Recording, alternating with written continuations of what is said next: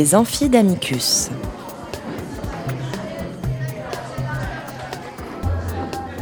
Chaque semaine, Amicus Radio invite des professeurs de droit, des chercheurs et des professionnels à venir faire cours dans leur spécialité.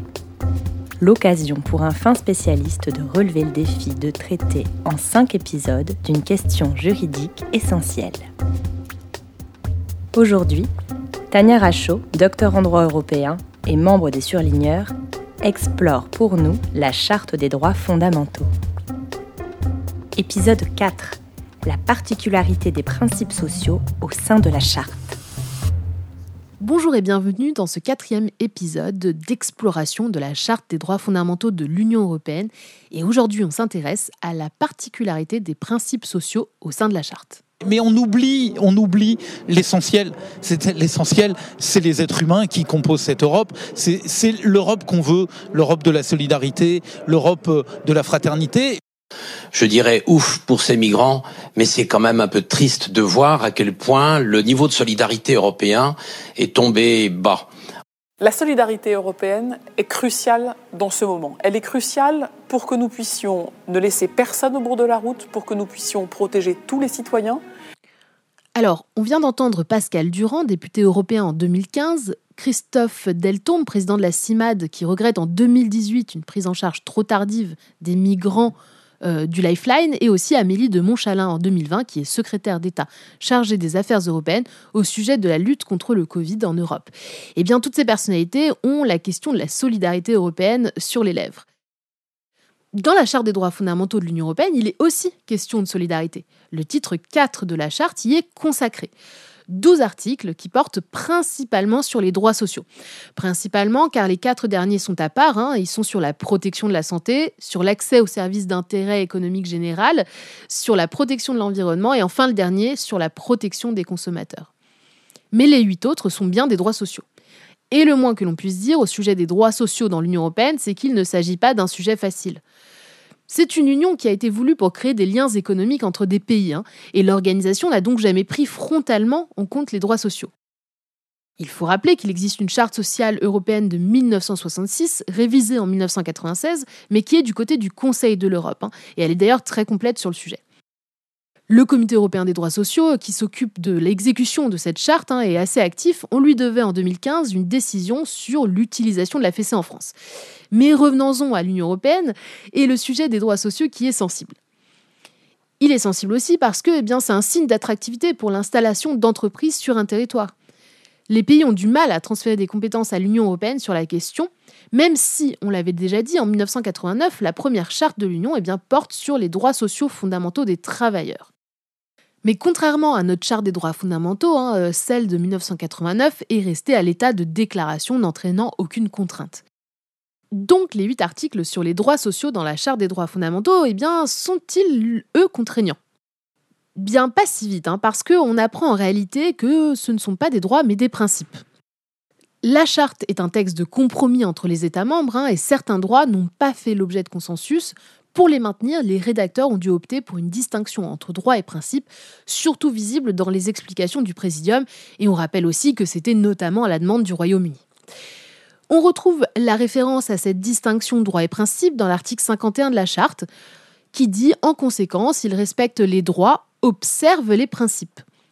Puis au paragraphe 5 de l'article 52, qui a d'ailleurs été ajouté au moment de l'entrée en vigueur du traité de Lisbonne, les principes peuvent être mis en œuvre par des actes législatifs pris par les institutions de l'Union euh, et par des actes des États membres lorsqu'ils mettent en œuvre le droit de l'Union européenne.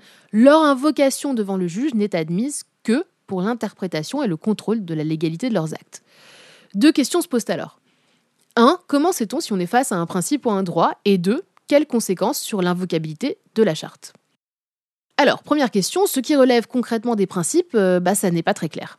Hormis quelques exemples donnés par les explications du Présidium, comme par exemple les articles 25 sur le droit des personnes âgées, 26 sur l'intégration des personnes handicapées, euh, qui ne font de toute façon pas partie du titre 4 Solidarité, eh bien, euh, tout n'est pas clarifié.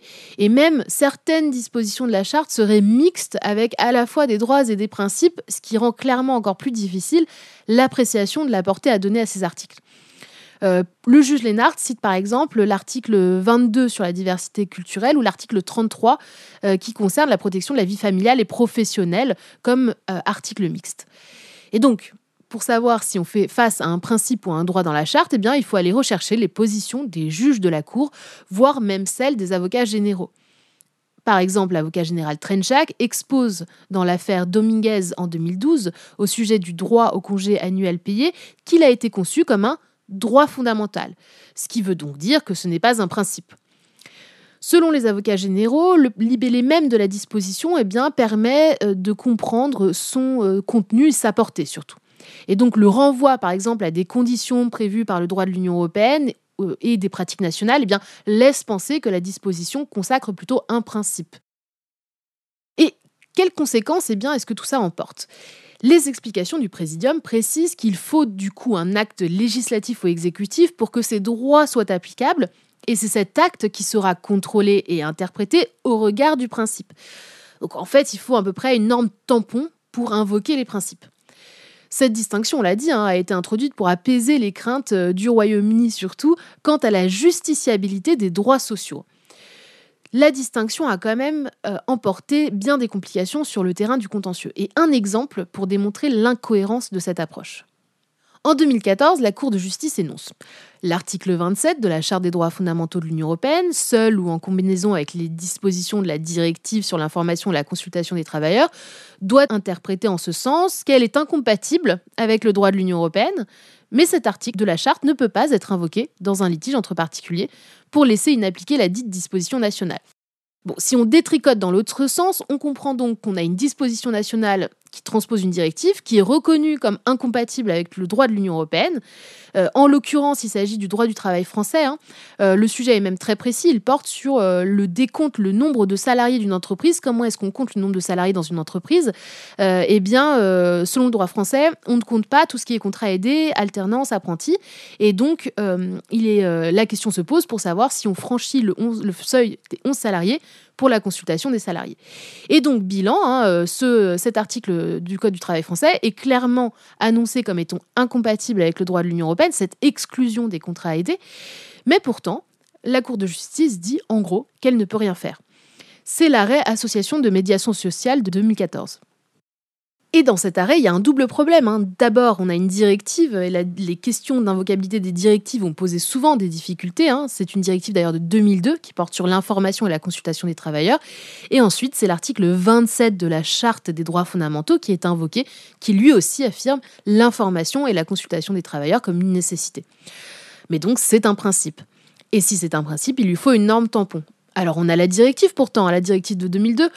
Eh oui, mais la directive a une invocabilité particulière, elle ne s'applique pas au contentieux entre personnes privées. Elle ne peut être invoquée qu'à l'encontre de l'État. Bilan, cet article L 1143 du Code du travail est clairement contraire au droit de l'Union européenne, mais les dispositions de l'Union européenne ne sont pas invocables au litige en cours, et c'est bien là le paradoxe des droits sociaux dans l'Union européenne. Et depuis 2014, rien n'a changé. Il reste à espérer qu'un avocat saisisse le juge administratif, poursuive l'État pour mauvaise transposition de directive, et que le législateur réagisse ensuite pour modifier ou supprimer l'article 1143 du Code du travail. Et je pense que ce n'est pas gagné, et c'est tout pour cet épisode 4. Merci à tous.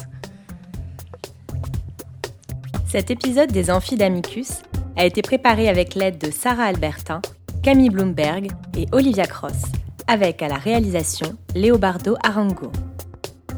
Vous trouverez toutes les références citées dans l'émission sur notre site internet amicus-radio.net, rubrique Les Amphidamicus. N'oubliez pas de vous abonner à cette émission et de nous suivre sur les réseaux sociaux.